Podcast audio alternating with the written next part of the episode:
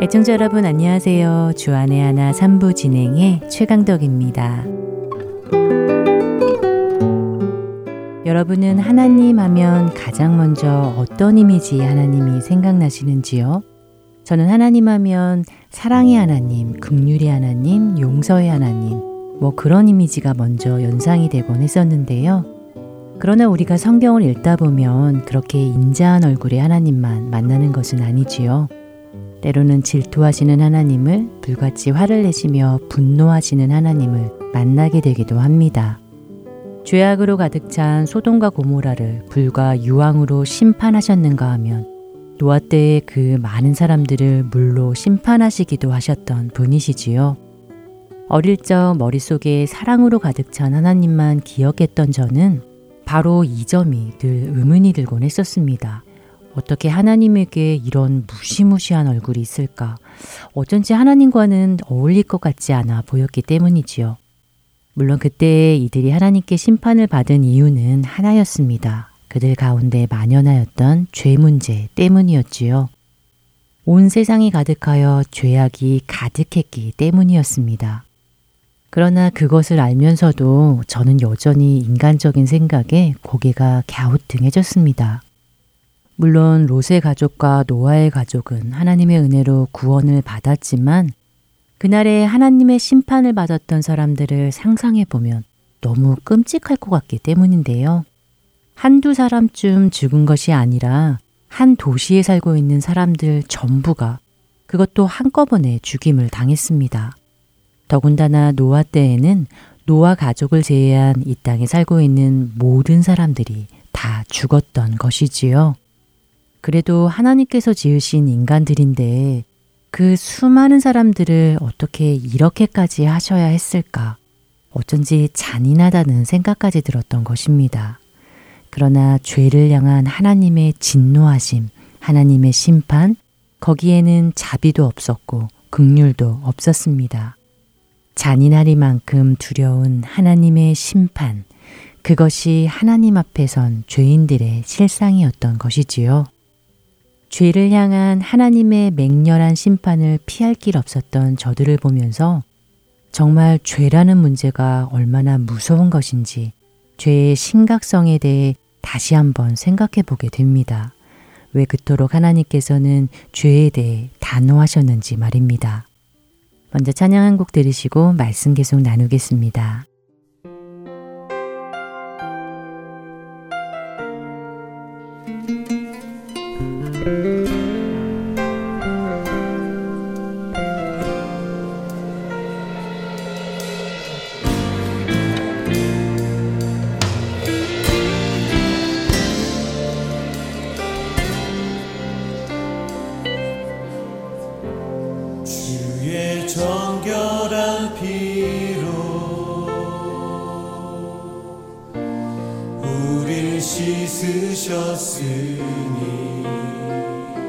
은혜의 보좌로 나가 은혜의 보좌로 나가 함께 경배하세 함께 경배하세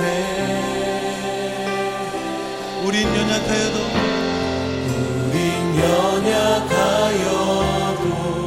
연약하여도 주는 완전하시니 주는 완전하시니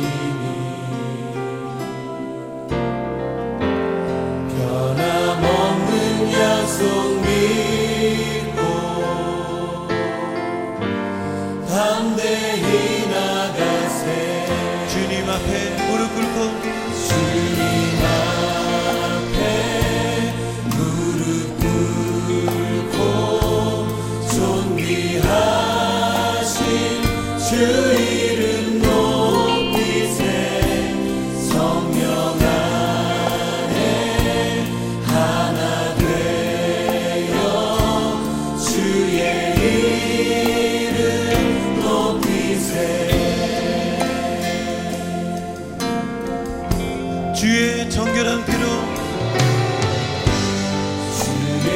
정결한 피로 우리를 씻으셨으니 우리 씻으셨으니 은혜의 보좌로 나가 함께 경배하세. 우린 연약하여도 우린 연약하여도 주는 완전하시니 주는 완전하시니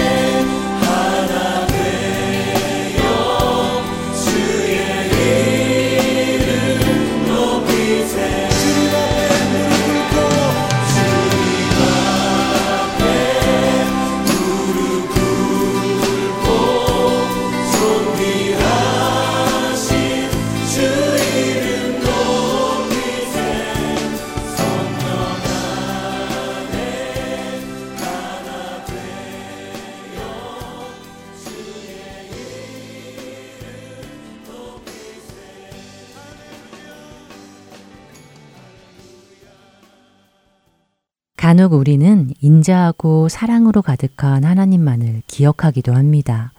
물론 하나님은 사랑의 하나님이시지요. 그러나 우리가 자칫 사랑의 하나님만을 강조하다 보면 때로 죄악 앞에 분노하시는 하나님의 성품을 놓칠 수 있습니다. 죄의 심각성을 잊은 채 사랑과 긍휼이라는 포장으로 가리고 죄의 문제를 쉽게 생각하기도 합니다. 그러나 우리가 잊지 말아야 할 것이 있습니다. 그것은 하나님께서 얼마나 죄를 미워하시는가 하는 것입니다. 물론 하나님께서는 죄인을 사랑하셨습니다. 그래서 그 죄인들을 위해 자신의 독생자 아들도 아끼지 않으셨지요. 그러나 그렇다고 죄를 용납하실 수는 없는 분이십니다. 의로우시고 정의로우신 그분은 반드시 죄를 심판하셔야 하는 분이십니다. 죄는 반드시 심판받아 그 대가를 치르는 것, 그것이 공의이기 때문이지요. 안타깝게도 우리 모두는 죄인입니다. 하나님 앞에 심판받아 마땅한 그 심판을 피할 길이 없는 죄인이라는 것이지요. 죄인에게는 아무런 소망도 생명도 희망도 없습니다.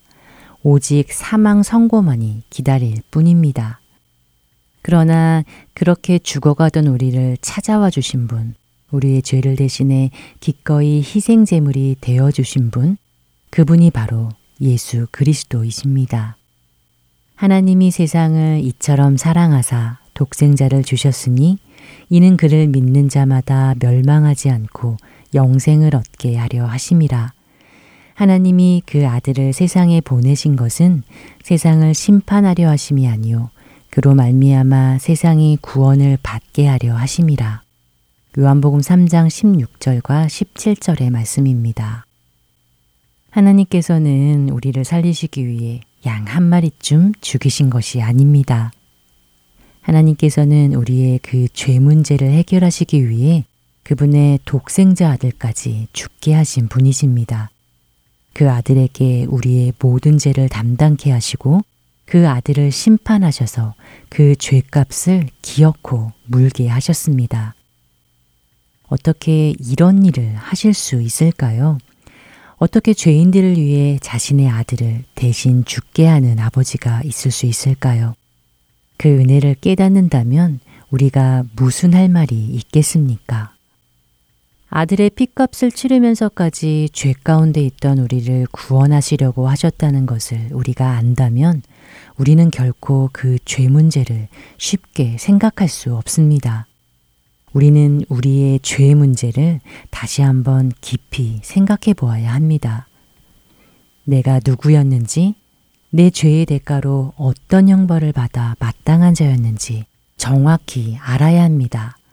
그래야 내가 받은 구원의 은혜가 얼마나 값진 것인지 알 수 있기 때문이지요. 사실 생각해보면 어쩌면 우리가 질문하고 의문을 제기해야 할 것은 왜 하나님께서 소돔과 고모라 그리고 노아 때에 그들을 그렇게 멸하셔야 했는가가 아니라 왜 하나님께서는 여전히 죄로 가득한 이 세상을 당장 심판하지 않으시고 아직도 인내하시며 인류의 역사를 이어가고 계실까라는 질문이어야 하지 않을까요? 만약 하나님에게 그 오랜 참으심이 없으셨다면 과연 우리 중 누가 살아남을 자 있겠습니까? 하나님의 은혜라고밖에 무슨 말을 할 수 있을까요? 한 주간 우리 모두가 정말 내가 누구였는지, 내가 어떤 죄인이었는지 깊이 묵상하는 시간을 갖기 원합니다. 그래서 하나님의 그 크신 은혜를 깊이 경험하는 한 주간 되기를 바라며 찬양위의 주안의 하나 삼 부 준비된 프로그램으로 이어드립니다. 나 같은 죄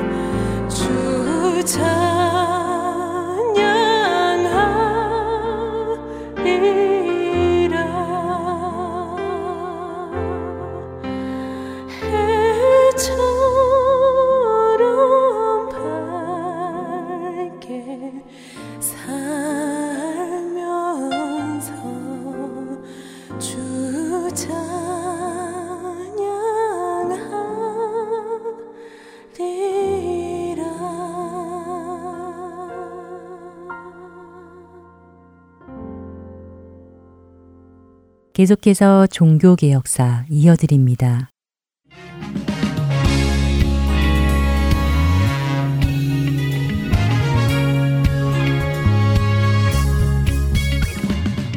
애청자 여러분 안녕하십니까? 종교개혁사 진행의 최승진입니다. 지난 시간에는 종교개혁가라 불려지는 많은 이들이 당시 교회의 어떤 점을 비판하고 어떤 활동을 하였는지 알아보기 위해 그 시대의 교회의 부패하고 타락한 배경과 원인에 대해 살펴보았습니다. 중세 유럽 사회를 지배하던 로마 가톨릭은 권력과 부를 축적하며 점차 타락하게 되었고 교황은 막강한 권력을 누리게 되었다고 하였습니다. 또한 성물 숭배, 성자 숭배, 성지 순례와 같은 종교적 허례허식들을 부추기며 잘못된 구원론이 퍼져나갔습니다. 성경이 말씀하고 있는 하나님의 전적인 은혜와 믿음을 통한 구원이 아니라 교회의 전통과 의식, 행위를 통해 구원을 얻고자 하는 헛된 가르침이 만연하였습니다. 성경을 제대로 읽고 배우기만 하여도 이러한 것들이 비성경적이며 잘못된 것임을 알 수 있었을 텐데요. 그러나 당시에는 성경 번역뿐 아니라 일반 백성들이 성경을 읽고 배우는 것조차 금지되었기에 많은 사람들이 영적 무지함에 빠질 수밖에 없었습니다. 이렇게 영적 암흑기와 같았던 시대에 성경을 읽고 진리를 깨닫게 된 사람들이 당시 부패한 교회와 성직자들을 향해 반기를 들고 일어나기 시작했습니다. 그중 십사 세기에 성경 번역과 설교를 통해 진리를 전하였던 존 위클리프를 들 수 있는데요. 오늘은 존 위클리프에 대해서 함께 알아보도록 하겠습니다.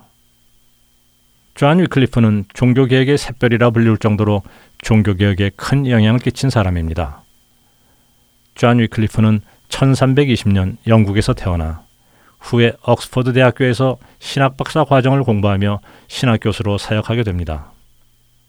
학구열이 높은 그는 교회법과 국법, 법률 등 다양한 분야에서 전문 지식을 습득하기를 즐겨했습니다. 또한 성경을 연구하는 일에서도 누구보다 뛰어났기에 그를 존경하는 사람들이 많았다고 합니다. 천삼백육십육 년 영국 왕실의 전속 신부로 부름받으며 영국 국왕 옆에서 사역을 했습니다. 그는 위대한 성직자로, 깊이 있는 대학 교수로 이름이 많이 알려지며 존경받는 사람이었는데요. 영국 왕실의 신부로 일을 하면 국왕의 특사로 교황의 대리자와 만나서 여러 가지를 의논하기도 했었는데 그때 그는 교황 제도의 잘못된 점을 직접 파악하게 됩니다. 더욱이 성경을 연구하면 연구할수록, 성경을 읽으면 읽을수록 로마 카톨릭의 가르침과 교황이 하는 행동이 성경의 가르침과 다르다는 것을 알게 되었고 이에 대해 비판하기 시작합니다. 먼저 존 위클리프는 고해성사는 구원에 불필요한 것이라고 선언하며 죄사함은 예수 그리스도를 통해서 이루어지는 것이지 교황의 권한이 아니라고 주장하였습니다. 교황의 무호성에 대해서도 비난했는데요. 교황의 무호성이란 교황이 지상에서 그리스도의 대리자로서 오류가 없다는 것을 뜻하는 말입니다. 과연 교황이 오류가 없을까요? 그렇지 않지요. 존 위클리프는 이러한 잘못된 가르침을 지적함과 동시에 하나님 안에서의 참된 회개, 값없이 주어지는 은혜, 그리고 그리스도인의 자유에 대해 설교하며 진리를 전파합니다. 존 위클리프의 그런 행동들이 교황의 심기를 불편하게 했습니다. 교황은 천삼백칠십칠 년 옥스퍼드 대학교로 서한을 보내 존 위클리프를 자신의 앞에 세울 것을 명령합니다. 교황은 법정 앞에 소환된 그를 직접 심문합니다.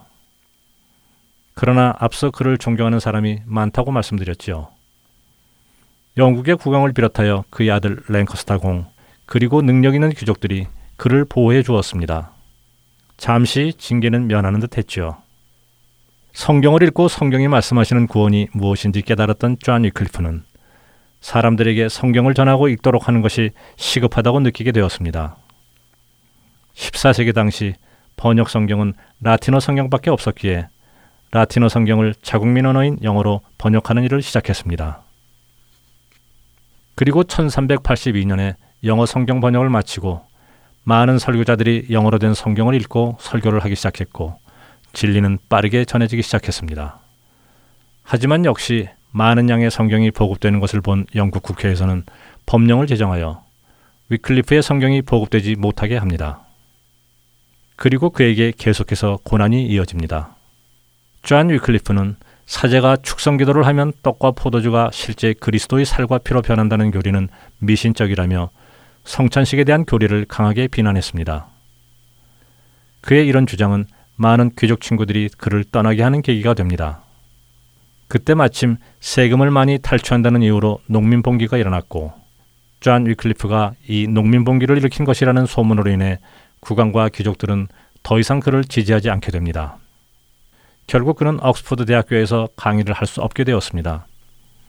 그는 시골 교회의 목사로 일하며 천삼백팔십사 년 병으로 세상을 떠나기 전까지 신앙서적을 저술합니다.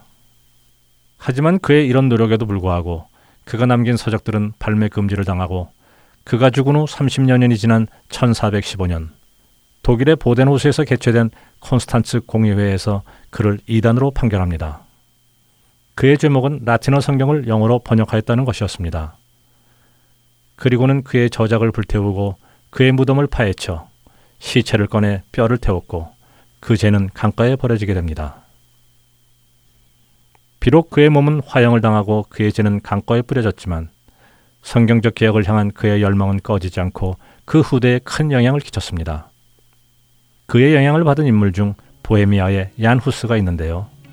존 위클리프의 서적과 그의 행정을 통해 깊은 감명을 받고 진리를 위해 싸웠던 그의 이야기는 다음 시간에 살펴보도록 하겠습니다. 종교의 역사 여기서 마칩니다. 다음 시간에 뵙겠습니다. 안녕히 계십시오.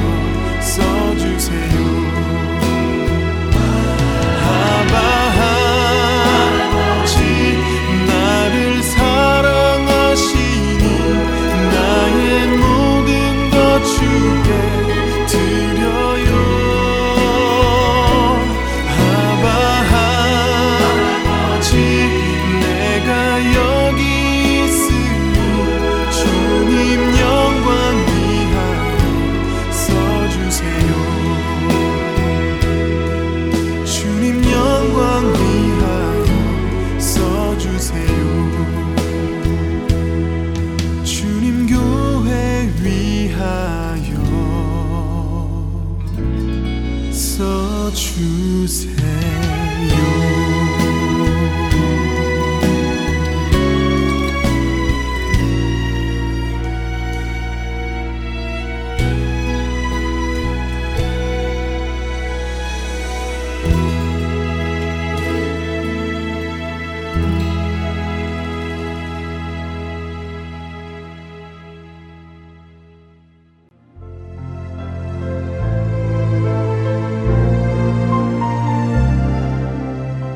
안녕하세요. 저는 뉴저지에 사는 애청자이며 봉사자인 권현숙입니다.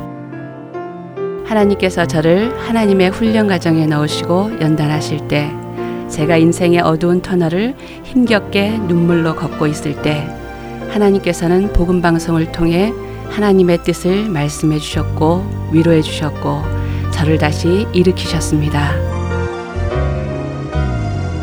이 귀한 복음 전파 사역은 누군가의 기도와 후원 그리고 봉사로 이루어집니다. 저도 이제는 그 누군가가 되고 싶습니다. 기도와 후원 그리고 봉사로 이루어지는 복음방송 사역에 동참하시고 싶으신 분은 전화번호 육공이 팔육육 팔구구구로 연락주시기 바랍니다.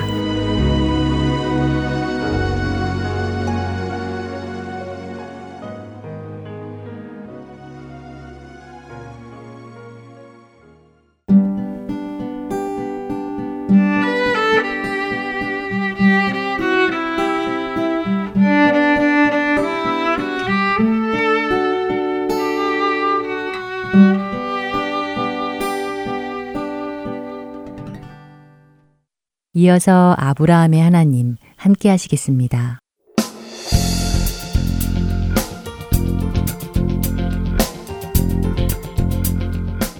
애청자 여러분 안녕하세요. 아브라함을 믿음의 조상으로 빚어가시는 하나님을 만나는 시간입니다. 아브라함의 하나님 진행의 최강덕입니다. 네, 여러분 안녕하세요. 강승규입니다. 네, 지난 시간에 인간이 죄를 짓던 창세기 삼 장부터 십일 장까지에서 한 가지 패턴이 반복적으로 나오는 것을 살펴보았지요. 네, 그렇습니다. 인간의 죄, 죄에 대한 하나님의 심판, 그리고 심판 후에 따라오는 하나님의 은혜의 패턴을 살펴보았습니다. 네. 먼저는 아담과 하와의 죄, 에덴 동산에서 쫓겨나는 죄에 대한 하나님의 심판. 그러나 그들이 그렇게 죄인으로 영원히 살지 않도록 생명나무를 지키시는 하나님의 은혜가 있었습니다. 네, 그리고 그 후에 동생을 죽인 가인의 죄와 또 그 죄에 대한 심판으로 그가 땅을 유리하는 자가 되었고요. 네.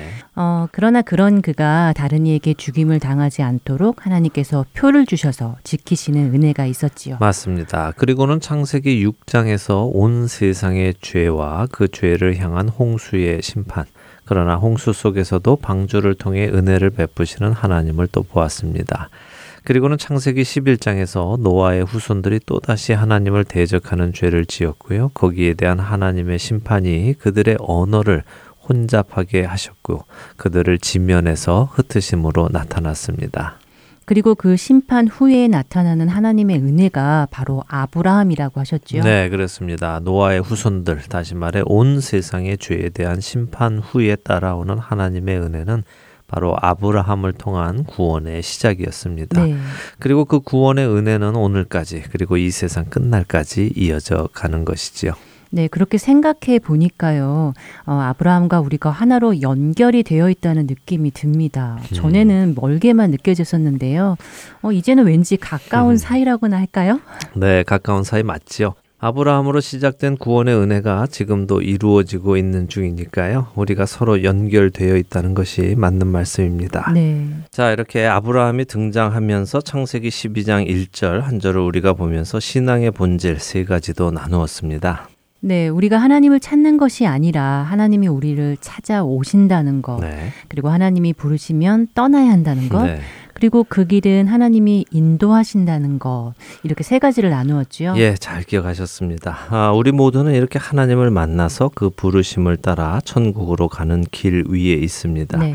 그리고 그 길을 오늘도 그분께서 인도해 나가고 계시죠. 음. 자, 오늘도 창세기 십이 장 일 절부터 다시 보도록 하지요. 어, 하나님께서는 아브라함에게 고향과 친척과 아버지의 집을 떠나라고 하십니다. 그리고는 하나님께서 그에게 보여주실 땅으로 가라고 하시죠. 여기서 한 가지 우리가 생각해보고 넘어가도록 하겠습니다. 하나님께서 아브라함에게 고향을 떠나라고 하십니다. 그런데 고향 하면은 우리는 자신이 태어나서 자란 곳을 생각합니다. 음, 그렇죠. 네, 그래서 종종 이런 질문이 나옵니다. 아브라함은 원래 우르 사람인데 지금 하란에 있지 않습니까? 네. 네, 그런데 하나님께서 내 고향을 떠나라 하시니까 그럼 원래 아브라함의 고향이 하란인가 보다 하는 분들도 계십니다. 아, 고향인 우르는 이미 떠났으니까 말이군요. 네, 물론 대부분의 성경은 이 구절을 고향으로 번역을 했습니다. 하지만 영어 성경은 이 구절을 컨츄리로 대부분 번역을 합니다. 아, 혹은 랜드로 번역을 하기도 하죠. 어, 한국어 성경도 새번역 같은 경우는 네가 살고 있는 땅이라고 번역을 했습니다. 그래서 꼭 이 단어를 고향으로 생각하지 않으셔도 된다는 말씀을 드리고 싶습니다. 음. 이 단어의 히브리 원어는 에레츠인데요. 어, 이 단어는 대부분 땅, 흙 이렇게 번역이 된 단어입니다. 그래서 저는 이 에레츠라는 단어를 땅이라고 이해하는 것이 더 좋다고 개인적으로 생각을 합니다. 음. 왜냐하면 지금 이 한 구절에 에레츠라는 단어가 두 번이 나오거든요. 어, 에레츠가 두 번 나온다고요? 네. 아, 하나님께서 내가 내게 보여줄 땅으로 가라 하실 때 그 땅이 에레츠이겠군요. 네, 그렇습니다. 그러니까 하나님의 말씀을 이렇게 볼 수 있을 것입니다. 너는 너의 에레츠를 떠나서 내가 내게 보여주는 에레츠로 가라 하는 말씀으로 말입니다. 음. 네가 지금껏 몸담고 살았던 그 땅을 떠나서 내가 내게 보여주는 그 땅으로 가라는 말씀이죠. 저는 이 안에 많은 의미가 담겨 있다고 생각을 합니다. 우리가 보아왔듯이 태초에 아담 아담과 하와가 죄를 짓고 그들이 에덴에서 쫓겨나서 계속해서 동쪽으로 동쪽으로 이동해 왔습니다. 그랬지요. 그리고 동쪽으로 가는 것이 하나님으로부터 멀어진다는 또 상징적인 의미를 가지고 있다고 하셨지요? 네, 그렇습니다. 그렇게 동쪽으로 동쪽으로 와서 자리를 잡고 살고 있는 이 땅, 아담과 하와가 떠났고 가인이 떠났고 노아의 후손들이 떠나와서 자리 잡은 이 땅, 이제 이 땅에서 떠나라 하시는 것이죠. 그리고 음. 내가 네게 보여줄 새로운 땅, 내가 인간들과 다시 화목해져서 함께 거할 그 땅, 그곳으로 가라 하시는 하나님의 마음이 이 구절에 담겨 있다고 생각합니다. 음. 그리고 그 다음에 따라오는 친척과 아버지의 집을 떠나는 것에 대한 의미는 이미 다들 잘 아실 것이라고 생각합니다. 친척은 상징적으로 어, 사람을 의지하지 말고 하나님을 의지하라는 말씀이고요. 아버지의 집은 나의 정체성, 어, 그러니까 저는 성이 강 씨이죠. 우리 최강덕 아나운서는 최 씨잖아요. 네. 그런데 유대인들은 성이 없었죠. 그래서 보통 누구의 아들 이렇게 소개가 되지 않습니까? 네. 데라의 아들 아브라함, 눈의 아들 여호수아, 이새의 아들 다윗 이런 식으로 말이죠. 음. 그래서 아버지의 집을 떠나라 하는 것은 그의 정체성, 다시 말해 옛사람을 떠나서 새로운 정체성, 하나님의 백성으로의 새로운 정체성을 가지고 살라는 말씀으로 이해하시면 되겠습니다. 자, 이렇게 하나님께서는 아브라함에게 떠나라고 하시면서 약속을 해주십니다. 어떤 약속인지 창세기 십이 장 이 절을 읽어주시죠. 네, 내가 너로 큰 민족을 이루고 내게 복을 주어 내 이름을 창대하게 하리니 너는 복이 될지라. 네, 세 가지 약속을 해주십니다. 첫째는 너로 큰 민족을 이루겠다. 둘째는 네게 복을 주겠다. 셋째는 네 이름을 창대하게 하겠다 하셨습니다. 네. 자, 이런 하나님의 약속이 당시 아브라함에게는 어떻게 느껴졌을까요? 이것이 정말 가능한 약속이라고 느껴졌을까요? 음, 그러게요. 칠십오 세인데 음. 아직 자식이 없는데 큰 민족을 이루시겠다는 하나님의 말씀이 네. 그리 크게 현실적으로 다가오지는 않았을 것 같습니다. 네. 뭐 아직 전혀 가능성이 없는 것은 아니지만요. 네, 맞습니다. 전혀 가능성이 없는 것은 아니지만 가능성이 희박해 보이죠. 네. 예, 그런 아브라함에게 하나님의 이 약속이 턱하니 믿어지지는 않았을 것입니다. 자, 이런 아브라함의 마음 상태를 생각하면서 우리가 계속해서 모아나가기를 원합니다. 하나님께서는 창세기 십이 장 이 절에서 아주 대단한 말씀을 하나 해주시지요. 너는 복이 될지라 라는 말씀입니다. 어, 개역 한글은 너는 복의 근원이 될지라 이렇게 번역했지요. 네, 그렇습니다. 너는 복의 근원이 될지라, 또 너는 복이 될지라 이런데요. 아, 그런데 때때로 이 말씀을 가져다가 우리에게 적용하는 분들을 종종 뵙니다. 네. 너는 복이 될지라. 네. 어, 또 우리 교회가 복이 되자. 뭐 아, 물론 나쁜 말은 아닙니다. 우리가 다른 사람들에게 복이 되는 사람이 되고 또 복이 되는 교회가 되고 하는 것은 다 좋습니다. 그런데 뜻이 좋다고 해서 꼭 옳은 것은 아닙니다. 아, 동기가 좋다고 해서 결과가 꼭 좋은 것도 아니듯이 말입니다. 음. 하나님께서 너는 복이 될지라, 너는 복의 근원이 될지라 라고 아브라함에게 말씀하신 것은 그냥 축복의 말씀이 아니라 약속의 말씀입니다. 그리고 그 의미를 다음 절인 삼 절에 설명을 해주시는데요. 삼 절을 읽어주실까요? 너를 축복하는 자에게는 내가 복을 내리고 너를 저주하는 자에게는 내가 저주하리니 땅의 모든 족속이 너로 말미암아 복을 얻을 것이라 하신지라. 네, 복의 근원이 될지라, 복이 될지라 이 말의 의미는 우리가 흔히 사용하는 듯이 누구를 축복하는 그런 의미의 말은 아닙니다. 야, 너는 누군가에게 복이 되는 귀한 사람이 되라. 이런 축복 참 좋습니다. 얼마나 아름다운 축복의 말입니까? 음. 그런데 지금 하나님께서 아브라함에게 하시는 말씀은 그런 류의 축복의 말씀은 아닙니다. 하나님의 말씀은 아브라함, 네가 바로 축복의 기준이 될 것이다 라고 말씀하시는 것입니다. 어, 아브라함이 축복의 기준이 된다고요? 네, 방금 읽은 삼 절의 말씀처럼 아브라함을 축복하는 자에게 하나님께서 복을 내리시고 아브라함을 저주하는 자에게는 하나님께서 저주하실 것이다 라고 하시지요. 네. 그러니 복과 저주의 기준은 아브라함을 축복하느냐 저주하느냐에 따라 결정된다는 말씀입니다. 아, 정말 말 그대로 아브라함이 복의 근원이군요. 네. 복을 받으려면 아브라함을 축복하고 저주받고 싶으면 음. 아브라함을 저주하면 되는군요. 네. 뭐 물론 누가 저주를 받고 싶어서 아브라함을 저주할 사람이 있을까 싶지만요. 네, 물론 일부러 하나님께 저주를 받으려고 아브라함을 저주하는 사람은 없겠죠. 네. 그러나 자기도 모르는 중에 아브라함을 해하려고 하고 악하게 대하는 사람들은 있겠지요. 음. 그리고 그런 자들에게 역사 속에서 하나님께서 약속을 지키신 것을 우리는 알 수 있습니다. 자, 이렇게 창세기 십이 장 시작 부분에서 많은 시간을 할애하고 있어서 어떤 분들은 야, 이거 언제 끝나나 몇 년 걸리겠다 하실 수도 있으실 텐데요. 그렇지는 않고요. 시작에 기본적인 설명이 좀 필요해서 시간을 가지고 할애하고 있습니다. 네. 앞으로는 조금 더 빨리 진행할 것입니다. 자, 한 가지만 더 생각해 보죠. 우리는 아브라함의 삶을 통해 하나님의 손길을 보기 원한다고 이 프로그램의 제작 동기를 첫 시간에 말씀드렸습니다. 네, 그랬지요. 어, 저는 이 프로그램을 통해 하나님을 향한 아브라함의 믿음이 구체화되어가는 모습을 보면서 우리의 믿음도 구체화되어져 가기를 원합니다. 하나님께서 아브라함을 부르시며 약속하신 세 가지, 너로 큰 민족을 이루고 내 이름을 창대하게 하고 너는 복이 될 것이다 하는 이 세 가지의 약속이 아까도 말씀드렸지만 아브라함의 입장에서는 참 믿기 어려운 약속이었을 것입니다. 아무래도 그랬을 것 같아요. 뭐 자신이 특별한 사람이라고 생각하지도 않았을 테고요. 네. 더군다나 자식도 없으니까요. 그렇죠. 그런데 우리는 하나님의 그 약속이 이루어진 것을 알지요. 그렇죠. 네, 이 사실 하나만으로도 우리는 하나님이 믿을 만한 분이시라는 것을 알게 됩니다. 음. 우리가 성경을 읽는 이유에는 여러 가지 있겠지만요. 그 중에 하나는 성경을 읽어가며 하나님의 말씀들이, 특별히 약속들이 역사 속에서 이루어지는 것을 보면서 미래에 대한 우리의 믿음도 더욱 견고해져 가게 된다는 것입니다. 네.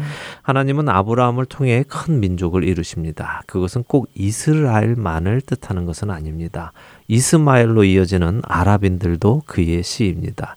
약속의 아들 이삭으로 이어지는 이스라엘도 그의 씨이죠. 또한 창세기 이십오 장에 가면 그는 구두라라는 후처를 통해서 여섯 명의 자녀를 또 납니다. 그들 역시 민족이 됩니다. 그리고 더 나아가서 육신의 이스라엘이 아닌 메시아 예수 그리스도를 통해 이루어지는 민족, 영적인 이스라엘까지도 아브라함을 통해 이루어지는 것입니다. 하나님의 너로 큰 민족을 이루시겠다는 약속이 실제로 이루어진 것을 통해 우리는 하나님을 향한 믿음이 더 견고해지게 됩니다. 음. 또한 그의 이름을 창대하게 하신다고 했죠.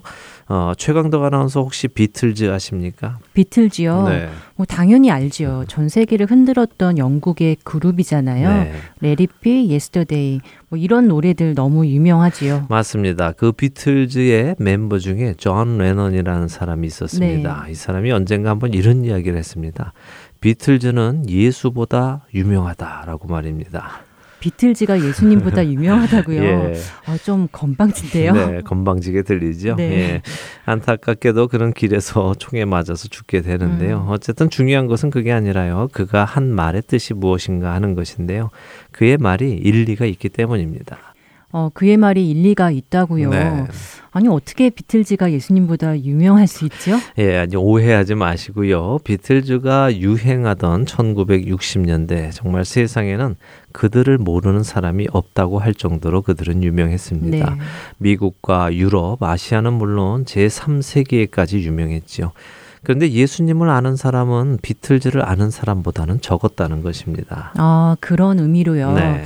어, 정말 그렇네요. 전도가 안 되고 예수님을 소개받지 못한 사람은 많았지만 비틀즈를 티비에서 보고 라디오에서 듣고 한 사람은 더 많았겠네요. 예, 맞습니다. 저도 비틀즈는 알았지만 예수님 몰랐거든요. 또한 저희 집안에도 수십 명의 식구들이 있었는데 비틀즈는 다 알아도 예수님을 아는 사람은 없었습니다.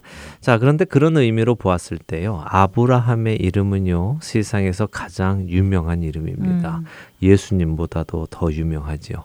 오해하지 마시고 들어보십시오.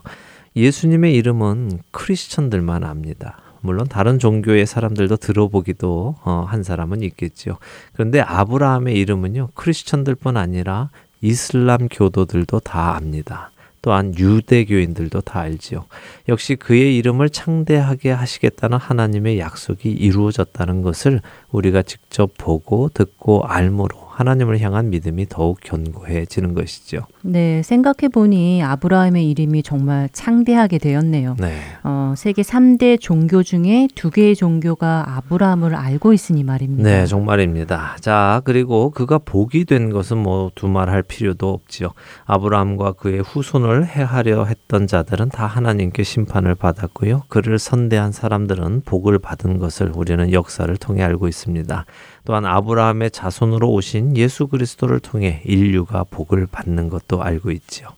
네, 아브라함을 부르시면서 아브라함에게 약속하셨던 하나님의 약속이 모두 이루어졌다는 말씀이지요. 예, 그렇죠. 이처럼 약속을 지키시는 하나님을 뵈며 우리는 이분의 말씀이 전부 믿을만 하다는 것을 깨달아야 하고 또 기억해야 합니다. 네. 왜냐하면 이것을 깨닫지 못하면요. 우리는 성경에 나오는 하나님의 말씀들을 가볍게 여기게 됩니다.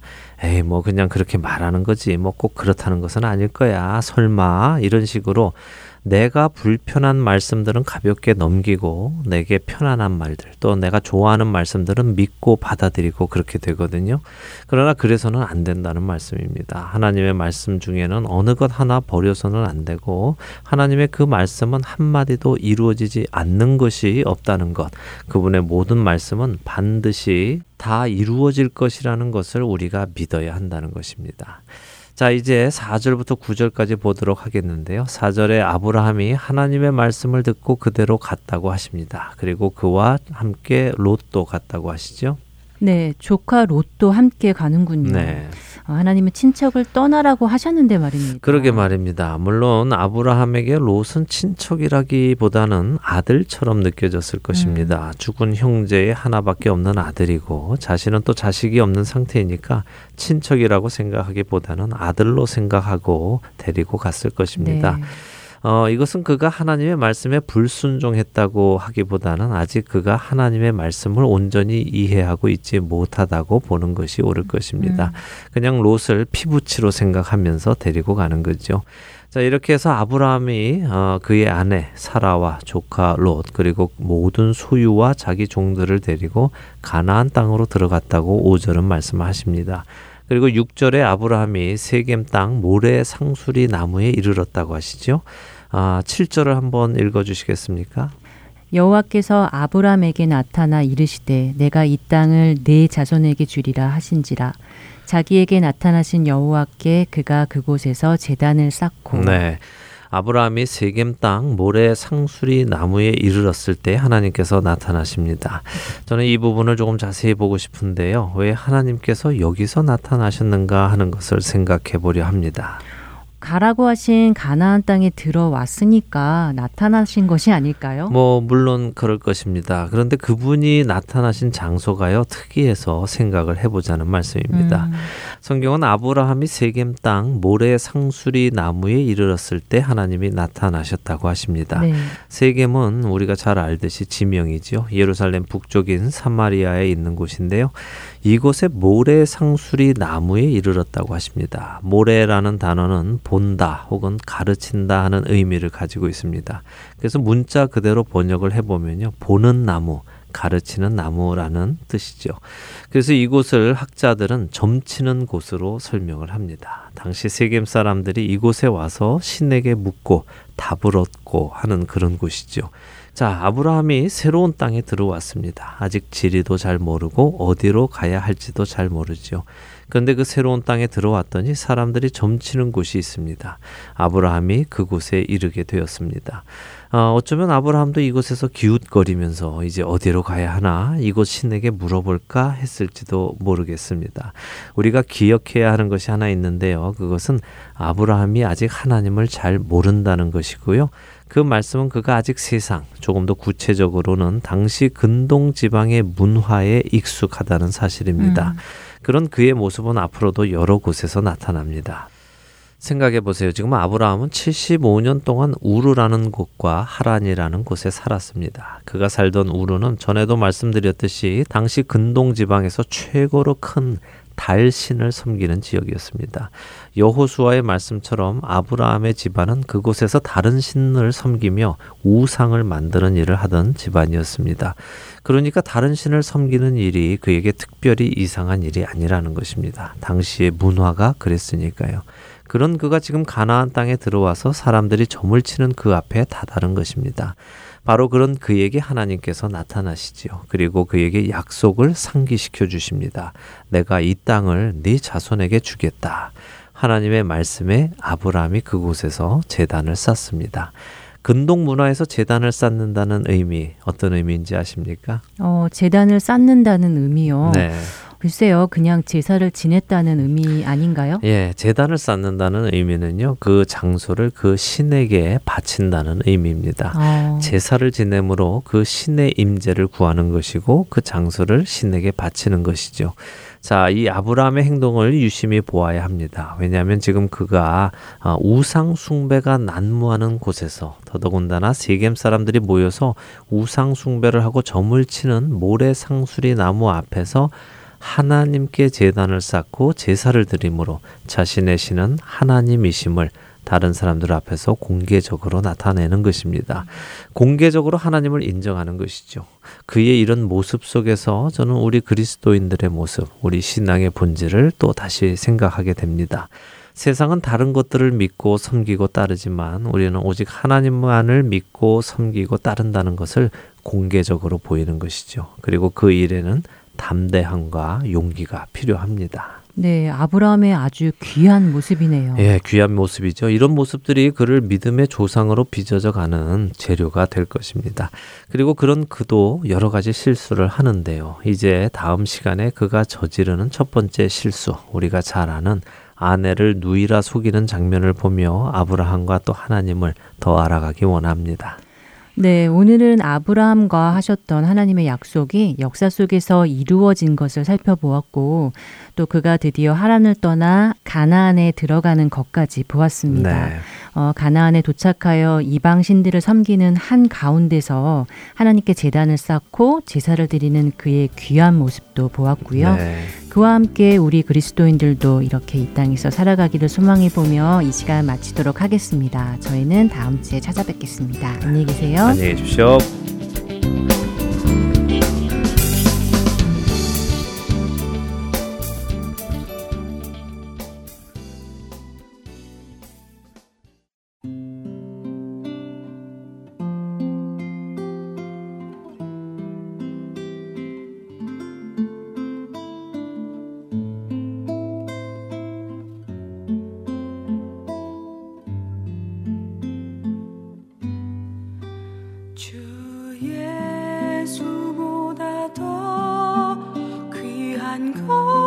것은 없네 이세 수 없네. 영죽을 내 대신 돌아가신 그 놀라운 사랑 잊지 못해. 세상 즐거워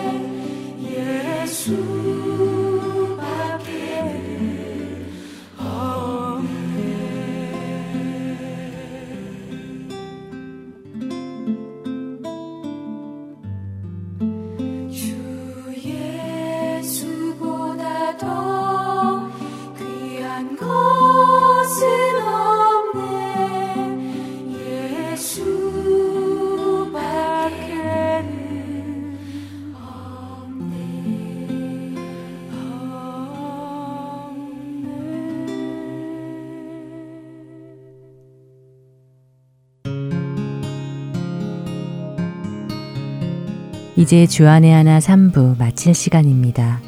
한 주간 하나님께서 죄를 미워하셨듯이 우리도 죄와 싸우며 하나님의 거룩한 백성으로 살아가는 우리 모두 되기를 바라며 이 시간 마치도록 하겠습니다. 지금까지 구성과 진행의 최강덕이었고요. 저는 다음 주 이 시간 다시 찾아뵙겠습니다. 안녕히 계세요.